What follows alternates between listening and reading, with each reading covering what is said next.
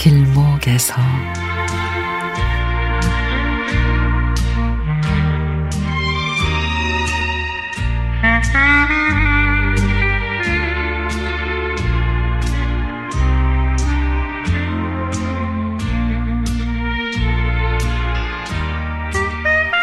지난 주말에 추석에 쓸 생선도 사고 밑반찬할 멸치도 구입할 겸 남편하고 어시장을 들렀습니다.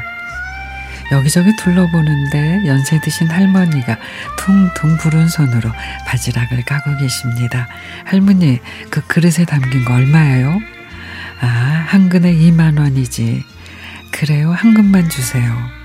할머니는 까던 바지락을 내려놓고 얼른 저울에 달아 덤까지 해서 주십니다. 명절 때면은 친정엄마는 나물마다 바지락 살을 조금씩 넣어 맛을 내곤 하셨는데 그게 생각이 났습니다. 그리고는 바로 생선을 또 사러 갔죠. 필요한 것들을 꼼꼼히 사고 나오는데 바닷물이 철철 넘치는 통 속에 꽃게들이 가게마다 그득그득입니다. 와, 꽃게가 진짜 싱싱하네.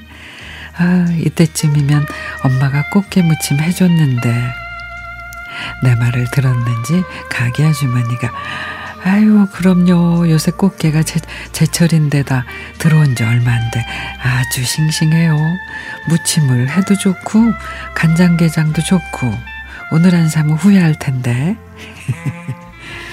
그래서 또 무엇에 홀린 듯이 에, 한 5kg 정도를 샀습니다. 남편이 이거를 다 먹게 손질은 어떻게 하려고 아, 다 할 수 있어. 쪄 먹고 나면 얼마 안 될 거야. 온 김에 사자고요.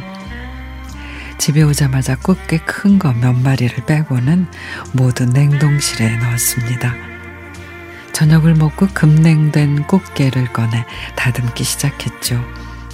간장게장 담을 장을 다리고는 양념에 묻힐 꽃게는 먹기 좋게 잘라 양념장을 만들어 유리통에 담은 뒤 김치 냉장고에 넣습니다.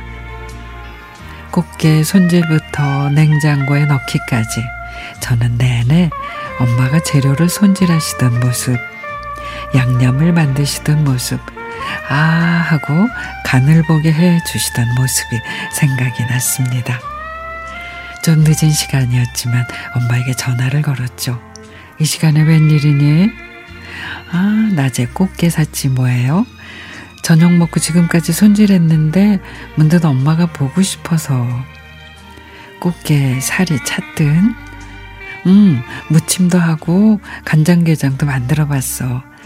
엄마처럼 맛을 낼라나 모르겠지만 제철 음식은 뭘 해도 맛있지. 난 또 무슨 일이 난 줄 알았네. 깜짝 놀랐잖아. 전화를 끊고 식탁에 앉아 생각을 해봅니다. 나이를 먹어간다는 건 우리의 부모님처럼 나도 살아가고 있구나를 확인하는 일인 것 같습니다. 나이가 들수록 부모님이 더 그립고 애달고 그렇습니다.